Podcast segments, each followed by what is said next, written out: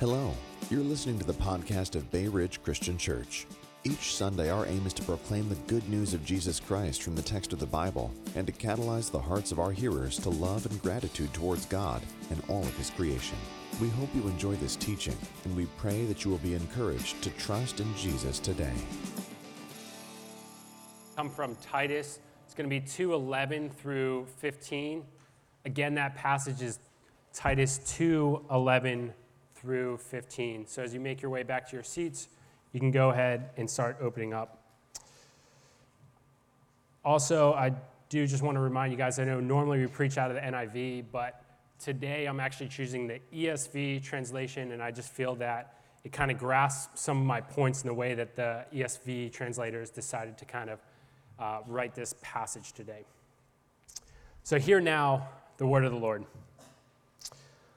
For the grace of God has appeared, bringing salvation for all people, training us to renounce ungodliness and worldly passions, and to live self controlled, upright, and godly lives in the present age, waiting for our blessed hope, the appearing of the glory of our great God and Savior, Jesus Christ, who gave himself for us to redeem us from all lawlessness and to purify for himself a people for his own possession who are zealous for good works. Declare these things, exhort and rebuke with all authority. Let no one disregard you. So, today, what I'm, I want to focus on in this passage is understanding that Paul here is talking about the first appearance of Christ and how that provides our salvation, and how we are waiting for the second appearance of Christ, and how that provides motivation for good works. so, one of my favorite movies growing up was The Usual Suspects. It was made in 95, so maybe some of the youngins might not have actually watched it yet. But uh, for those that also aren't familiar with it, the way the movie works was it starts off with a man that was arrested and he's being held in an FBI office, and this FBI agent is interrogating him. And we kind of see quickly off in the beginning of the movie as this agent's talking to him that he is wrapped up in this huge assassination hit and he's and the agent's trying to figure out how this crime lord Keyser Söze kind of orchestrated this uh, assassination hit. And this man is kind of starting to give him details, and, and you kind of feel that he's already from the beginning of the movie that he's being taken advantage of by Keyser Söze because he seems to be a little bit unintelligent. He's actually has a physical handicap um, to him, and you kind of see that. But right after they kind of present this to you, they rewind and flash back to the beginning of where this interactions with Keyser Söze and this man kind of start to play. And the rest of the movie kind of plays out how that how those actual events lead up to him being arrest, arrested. And that's kind of what we see here. We see what's going to happen, the conclusion of the movie that this man was arrested but we don't really fully know exactly all the events. There's a little suspension of how those events are going to, out, to fold out. And that's what Paul is talking about in this passage. But again, before we also dive into this passage, this is one of Paul's letters. It's an epistle. It's, and we need to understand a little bit about the letter, I think, before we can unpack this passage. So, like I said, this comes from a letter to Paul, but we you know, as a letter, you might think of who was this written to, when was it written, written, and kind of why was it written. But you think that it might be written to Titus because it's titled Titus, like many of his other epistles. But the tradition back then, really for letters, was not the way that we have it with an email where you kind of just type in the person that you want it to specifically go to, or with snail mail when you actually address the letter and you send it in the USPS, that it gets to that person and that person opens it up, and only they read that, that letter or that email. Back then, it was more common for these letters to be read out in public during uh, at a church or something like that, so that everybody in the area, everybody in the city, the people, the group of people that you're really addressing, whether it's Christians or, or so, would hear that letter being read, and they would read it entirely through, from start to, be, to end, that they would hear this whole letter all the way through. And that's kind of what Titus is about. It's not really directed to just one person to Titus, it's directed to the entire church. And Titus at this time uh, was in Crete. So, in, in this little island of Greece, if you guys aren't familiar with Crete. And Titus was kind of moving around and he was starting up these churches. Now, we don't have a lot of information of when exactly this kind of falls out in Paul's ministry because a lot of that information we get is from Acts, and Acts kind of ends with Paul being arrested in Rome.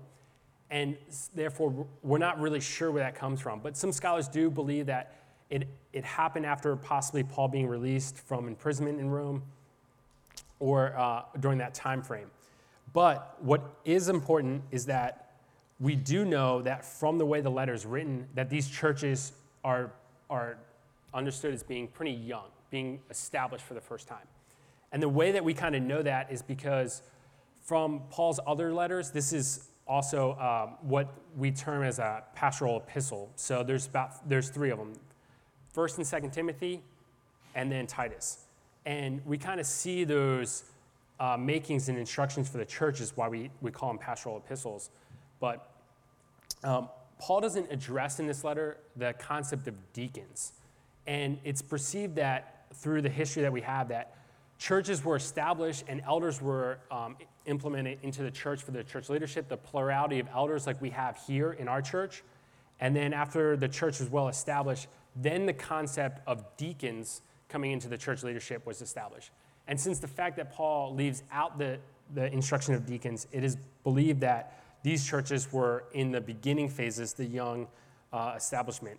And Paul here is providing those young churches a solid foundation on how to build those churches. Because if you think about it, if you look at the other letters that Paul has written to other churches at this time, because it is perceived that this is later part of Paul's ministry, he's already had to correct other churches Ephesians, Colossians, Galatians. All those letters are to correct those churches. So he wants to set up, and even the other pastoral epistles with 1st and 2nd Timothy, he's already trying to correct those churches in Ephesus and talk about false teachers. Now, what he's trying to do here is prevent that from even ever happening. He's trying to give them such a solid foundation that they don't ever kind of go off that path and need a letter or instruction from Paul to bring them back to where they are.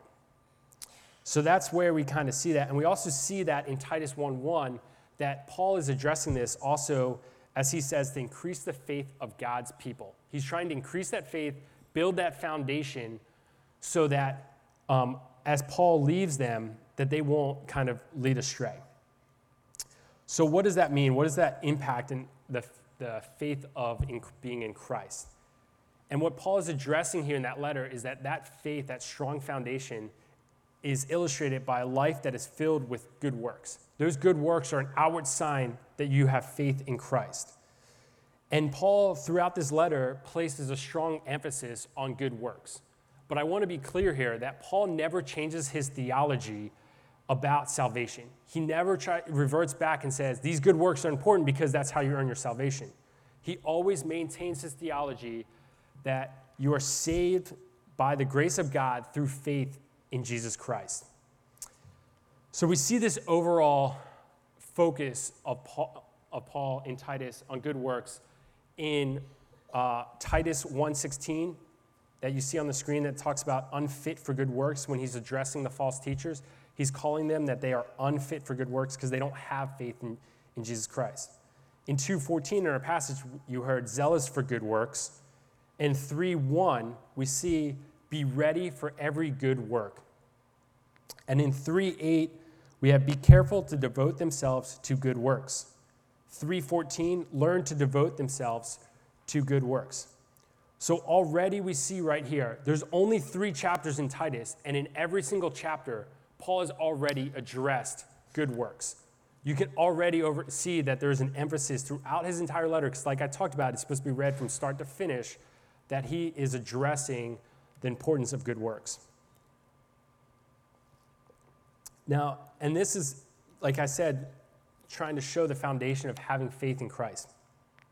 And if you think about it, it's kind of like what I see of how my wife loves me. And I know that she loves me because not only does she tell me that she loves me, that she has, uh, she's committed to our marriage, but as Brett was talking about, I've been in classes. I've been in DC, and those classes are long. They're about 8 to 5 p.m., and with traffic, I'm not getting home until about 7 p.m. at the earliest. And what she's been doing is she's been helping me out, and she's been cooking dinner for us. So when I come home, I have a great meal to eat that's delicious and nourishing, and I can continue to educate myself. She's also been folding the laundry. Yesterday, she spent, I don't know how many, how long, because we both hate folding laundry, but she took the time and folded all the laundry for the week and uh, put it away for us. And then on top of that, because, like I said, I've been busy, so she might have, even though she's not a night owl, stayed up past midnight to make sure that she could hear me run through this and tweak those final little tweaks of my sermon because those acts, those good works, shows me that she loves me. And that's kind of what Paul is getting at here throughout his letter, that he's trying to emphasize the importance works. But like I said, I do want to be clear here that in three, in Titus 3, 4 through 5, he still says that we are justified by faith. But when the goodness and loving kindness of God our Savior appeared, he saved us. Not because of works done by us in righteousness, but according to his own mercy. So Paul is making sure that we don't forget his the theology that we are justified by faith in Jesus Christ alone. And then he moves into the passage. So leading up into this in 2 1 through uh, 10, he provides instructions on how the church is kind of be uh, set up and how uh, in verse 10 he says, by showing all good faith so that in everything we may adorn the doctrine of God. He's talking about that. And then in our passage, he has this four. It starts with that four that's highlighted there. And that four is the, kind of is a, serving as a connection, a conjunction from those previous verses from 2 1 through 10 into this passage. So he just kind of laid out some good works, and now he's getting into the, to the reasoning of why we can have this faith. And that faith is, should be impacted by understanding the first appearance of Christ. So Paul moves into focusing on the importance of Jesus Christ and the redemptive history of Christ's first appearance in order to illustrate the proper faith that we should have. And in verse 11, we see that this grace of God provides training and salvation for us, and that it's dependent on the grace of God. So, but at the same time, why we have this training in salvation in verse 11, that is dependent on the grace of God. The grace of God comes through the appearance. And that word appearance is epiphany. That's where we get the word epiphany from. It's, it should be a shocking, encouraging appearance of the first appearance of Christ for us that Paul is talking about. And also, Paul is not talking about, you might want to think about maybe the appearance of Christ, you know, the Holy Spirit being with us, being united. But Paul, through the grammar, you can kind of see he's talking about the historical event. He's not talking about this, this spiritual realm that we enter into or, or something that somebody else might want to try to distract you from of, of how the Spirit might work. He's talking about the actual historical time frame that Jesus Christ walked this earth. That Jesus Christ actually taught the parables that we hear about in the scripture. He actually talked to the woman at the well about who she was. He actually, you know, carried his cross up to the mountain. He actually was nailed to the cross. And he actually was crucified, he died, and he was buried.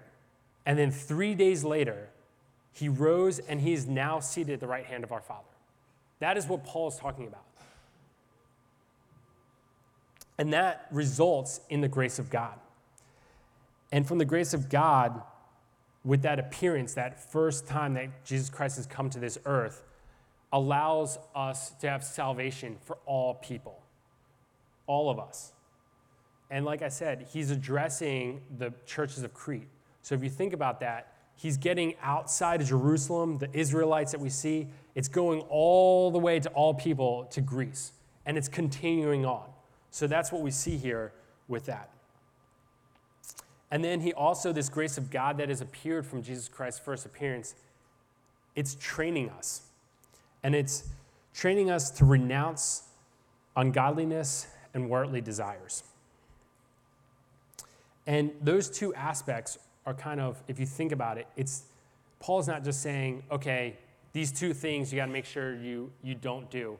What he's, he's relating to is you got to make sure that you watch yourself and renounce the negative aspects in how to relate in a vertical aspect to God in the ungodliness and a horizontal aspect with the worldly desires. So he's talking about making sure that you interact in those two ways. That's, that's how your faith should be, that you make sure that you, you are renouncing those negative aspects. And then he gives us three things to live by. And he makes sure that he defines those as in oneself, others, and God. And he does so by saying to live self controlled, upright, and godly lives. And those things, if you think about it too, if you make sure that you orient yourself first, then you can kind of have that interaction, that intersection between the horizontal and the vertical aspects, right? That's, that's yourself. And then you can kind of go outside to others in the horizontal aspect, and then also to God in the vertical realm. So, Paul, what he's kind of doing right here is saying, like, he's showing us what we've talked about before at Bay Ridge is that you can't just remove negative aspects from your life because they're just going to come back in. You have to replace them with positive things. So, Paul is giving us the negative things to renounce, and then he's providing us the positive means in order to kind of replace that and fill that void so they don't creep back in. He's providing us that foundation in that faith so that they, the young church can mature in a manner that they still stay faithful to who Jesus Christ is and who our Father is. But that's also when Paul moves into the lives, living in the present age. So he just talked about that we are supposed to do these things and live, but he brings up in this present age. And this kind of gets at what we kind of saw, what we see today in this world. I don't want to say what we saw because we're going to continue to see these things. But what Paul is saying is in that present age, that age, that term is, is eon. And if you think about it, eon is kind of a time, an era, a period of time. And Paul's not saying like in the present age of of when he was living in you know 40 AD or, or so, and now it's completely different because we're in the 2000s, and we have the millennial generation and all those things that they're completely separated. What he's saying is that eon, that era, is in this time frame between the first coming of Christ and the second coming, and we call that the the present, the already but not yet for that present age. And what that means is that already we have the appearance of Christ. We already have that Jesus Christ came here and he died for us. He forgave our sins and that he is providing us salvation. But it's not yet complete. It's not yet do we have the new heavens and the new earth. We still don't have the full completion of God's redemptive plan.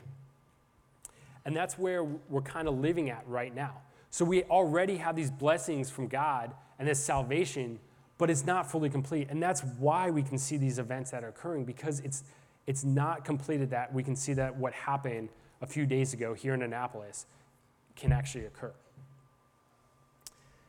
And Paul moves into now that we're kind of between these two, what I was talking about, the first appearance and the second appearance, he moves into the second appearance of Jesus Christ. And he's doing so because he wants you to say, like I talked about, it's not yet the new heavens the new earth. He wants you to see the hope and the, the provision that is going to come when the second appearing of Jesus Christ occurs. And that should motivate us, that should encourage us to love God in such a way that we want to work for Him, that we want to carry out these good works. And this is what he says in verse 12 with the waiting for that connects to the, to the, lot, to the living. And that that waiting for is almost, when you read that, it can almost be overlooked because you just think about maybe waiting for, of waiting for a bus or a taxi or somewhere that you have to get to. But right now, I'm sure there's some of you that can relate to this of the struggles of teaching a toddler on how to wait for things. And Lauren and I right now are, are trying to teach Everly how to wait for something. and not immediately get that desire that you want. And Lauren's family is big into Disney princesses.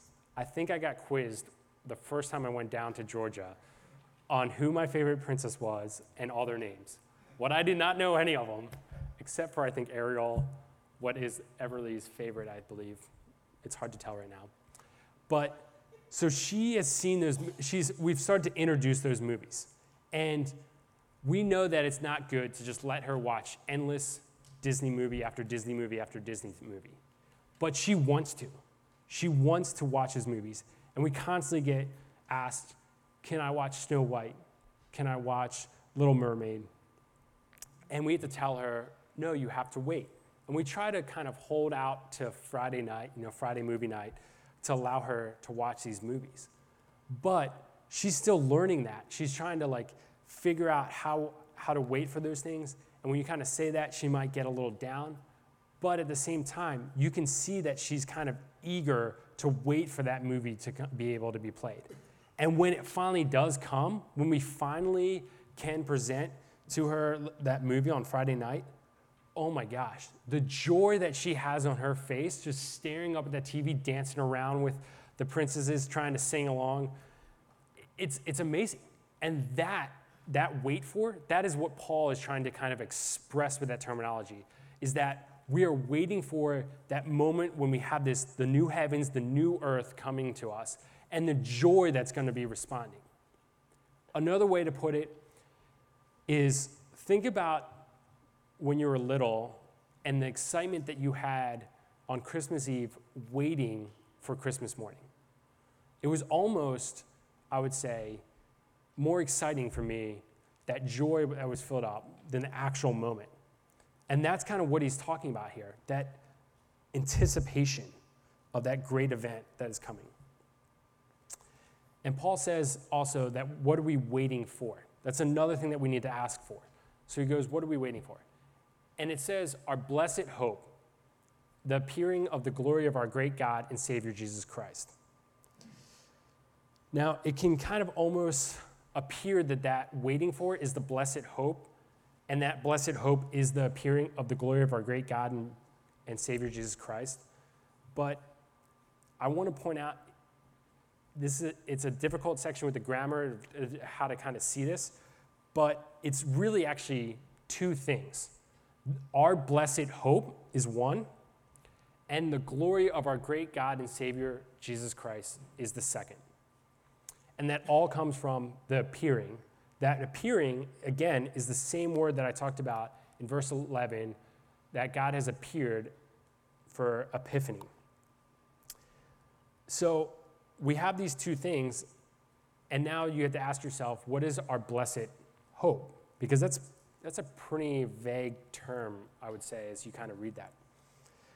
But that blessed hope is kind of relating, like I said, this was a letter that was read entirely through back to verse 1 with what is provided from the first appearance.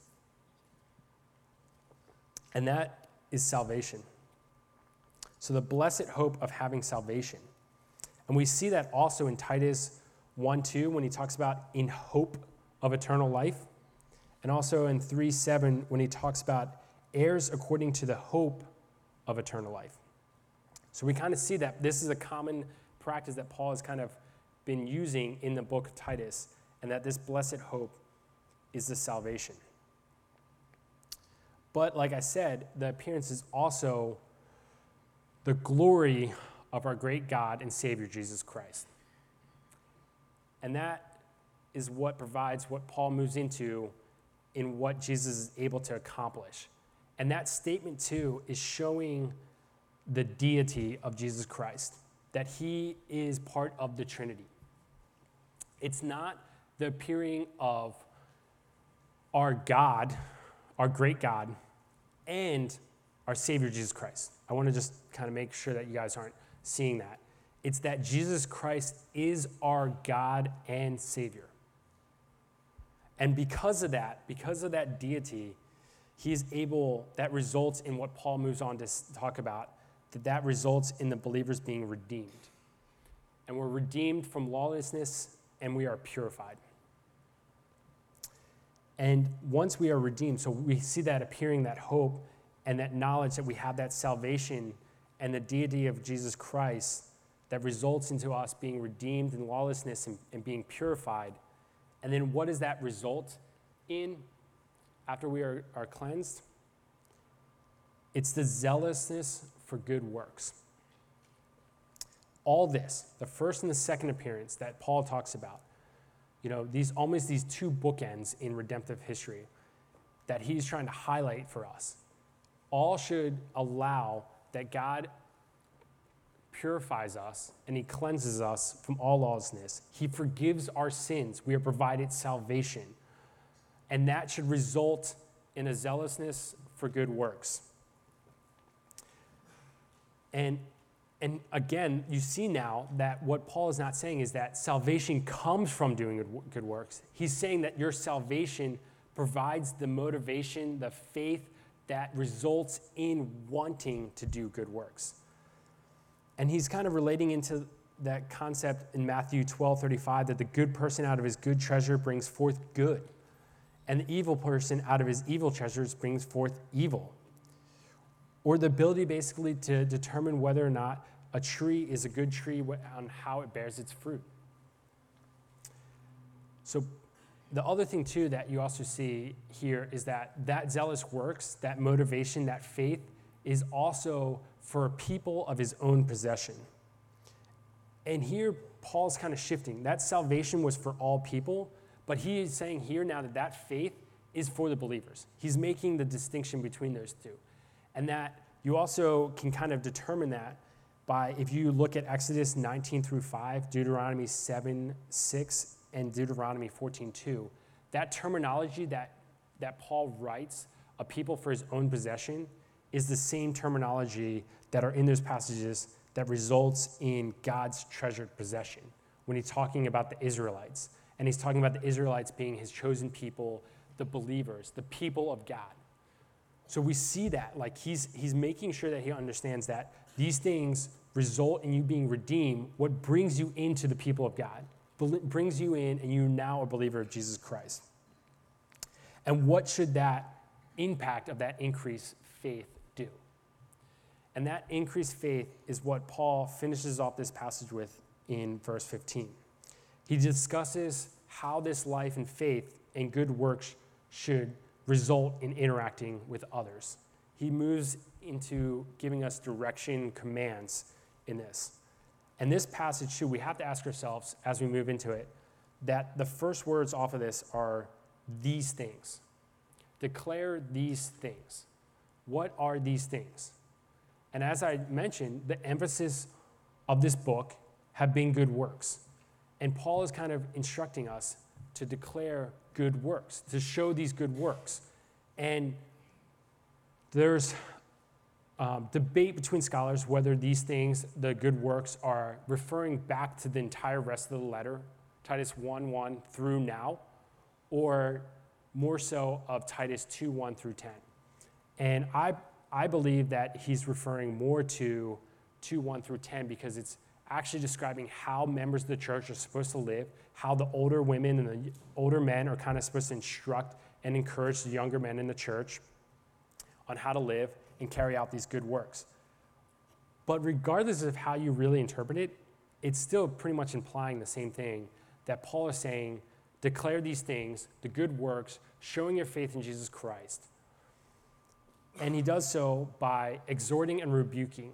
And you can do so because you have all authority of Christ with you, because you're in faith with Christ. You are now a treasured possession of, of God. And then after kind of Paul lets us know that we're supposed to go forth, you know, we're supposed to be on mission. He's sending us out, declare these things. And he's saying, you know, and exhort and rebuke with all the power of Jesus Christ, because now we have, we're now believers, we're now have the Holy Spirit in us.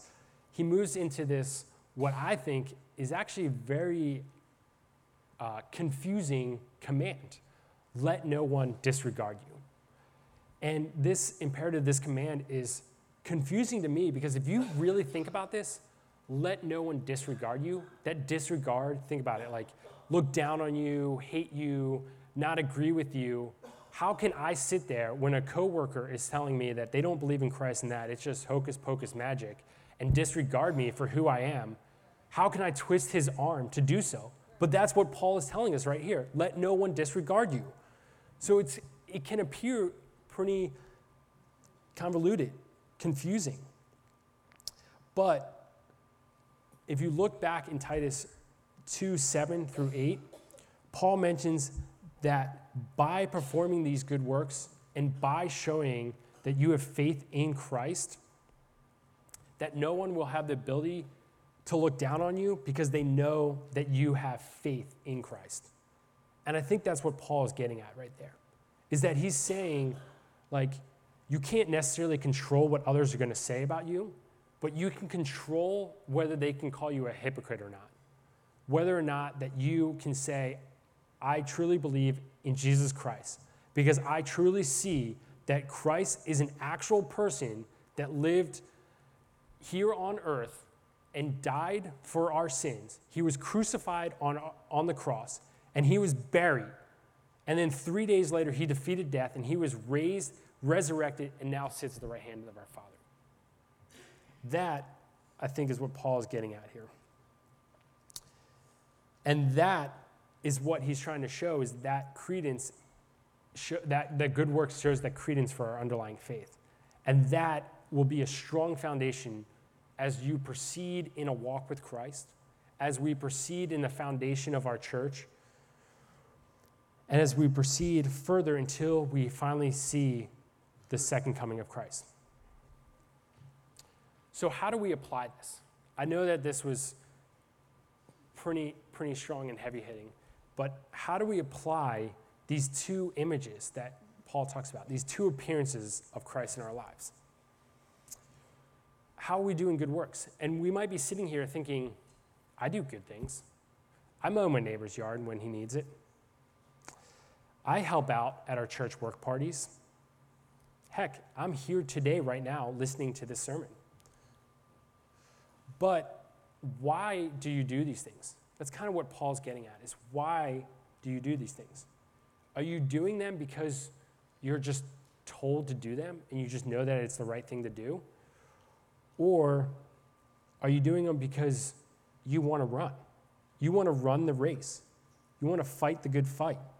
You want to push forward the kingdom of God. Let me put it another way. So we're here in Maryland, right? We're, we all love lacrosse. And recently, the NCAA tournament just finished, right? And Yale came out the victors. They won the national championship. So think about if you're, you know, talking about the usual suspects, that we rewind. You know the knowledge and the conclusion that Yale is going to win the national championship. And we rewind back to March in the beginning of the season. And you're on the Yale team, and you know that your team is going to win the championship. And as a member of that team, how are you going to how are you going to work for that team? Are you willing to put the sweat and tears on the field during the regular season games to get the record where they need to to enter the tournament? Are you willing to put the time into the practices? Or are you more willing to blow off those practices and maybe sit on the couch and, you know, binge the next greatest show that Netflix has just put out? Are you willing to put the time in the gym, eat right? Or are you just going to go to uh, Chick fil A or something like that and, and eat more fast food and not really get the nourishment that you really need to get? Are you going to take the time to study the playbook so you know what plays are being called on the field? Or are you going to just put it to the side and just hope that somehow through watching the other people, hearing what they discuss, that you pick up the plays? Are you going to just be willing to sit there during these games too and just be on the sideline and watch the team win those games, progressing through the season and ultimately winning the championship? Where are you? When they finally win the championship, are you going to be on the field where everybody comes and swarms you and celebrates? Or are you going to be on the sideline running out to greet our Father? Now, I can't think of any better way than to think of, as we think about the first appearance of Christ, than coming to the Lord's table, where it represents this first appearance of Jesus Christ, where it represents Christ dying on the cross for us and being raised from the dead. Now, I do want to let you know that here at Bay Ridge, you do not have to be a member of our church to participate in communion. But, like Paul concluded in that passage, you do need to be a people of God. You do need to be a believer. And you do need to actually see that Jesus Christ came and enacted these acts for us. And for those that are questioning this or wondering more about this, I want more teammates. So please see our elders. They will be more than happy to start discussing some of these things. Please come up to me, see me after the service, see me any of the time when I'm working here. I love coffee too, so I'd be more than happy to sit down, have a cup of Joe with you, and discuss these things. Because all of us here, we want more teammates. We want to have more people on the field. And unlike the NCAA lacrosse rules, we don't have a roster cap. And we want to see that continue to grow. So, with that said, for I received from the Lord what I also pass on to you. The Lord Jesus, on the night that he was betrayed, took bread, and when he had given thanks to it, broke it, and said, This is my body, which is for you. Do this in remembrance of me. And in the same way, after supper, he took the cup and said, This cup is the new covenant in my blood. Do this whenever you drink it in remembrance of me. For whenever you eat this bread and drink this cup, you proclaim the Lord's death until he comes.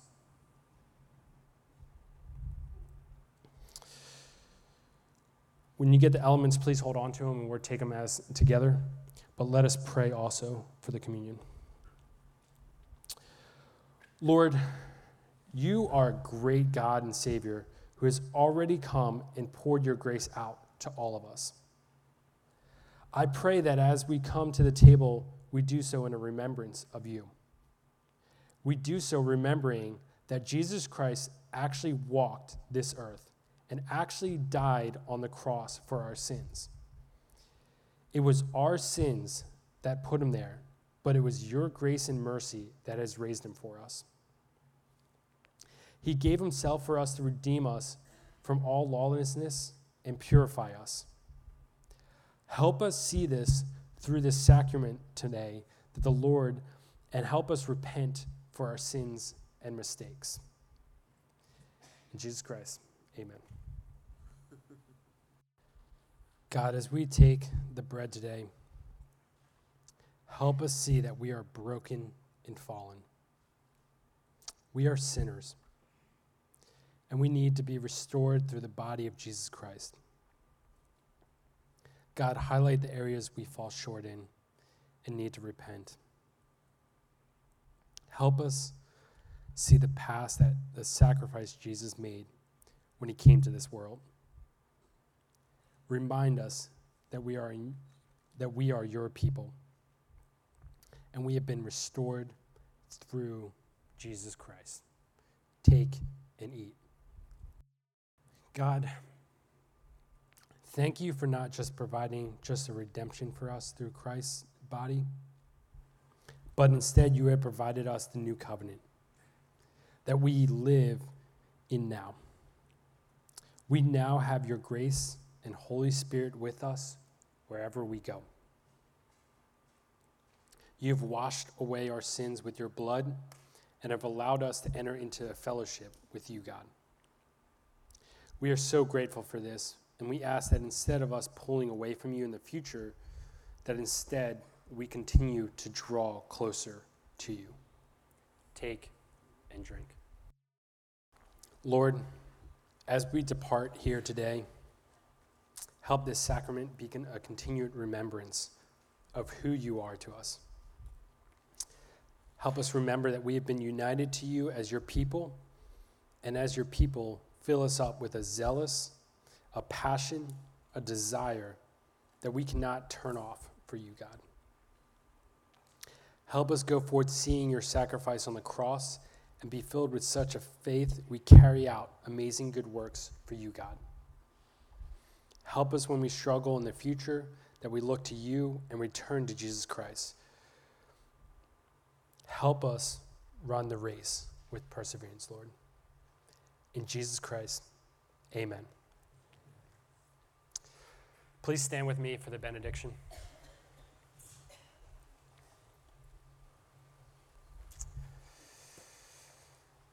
May our God, who called Abraham when he was but one, and blessed him and made him many, show that you are incapable riches of his grace, that you might know you are his workmanship, to do good works, which God has prepared in advance for us to do.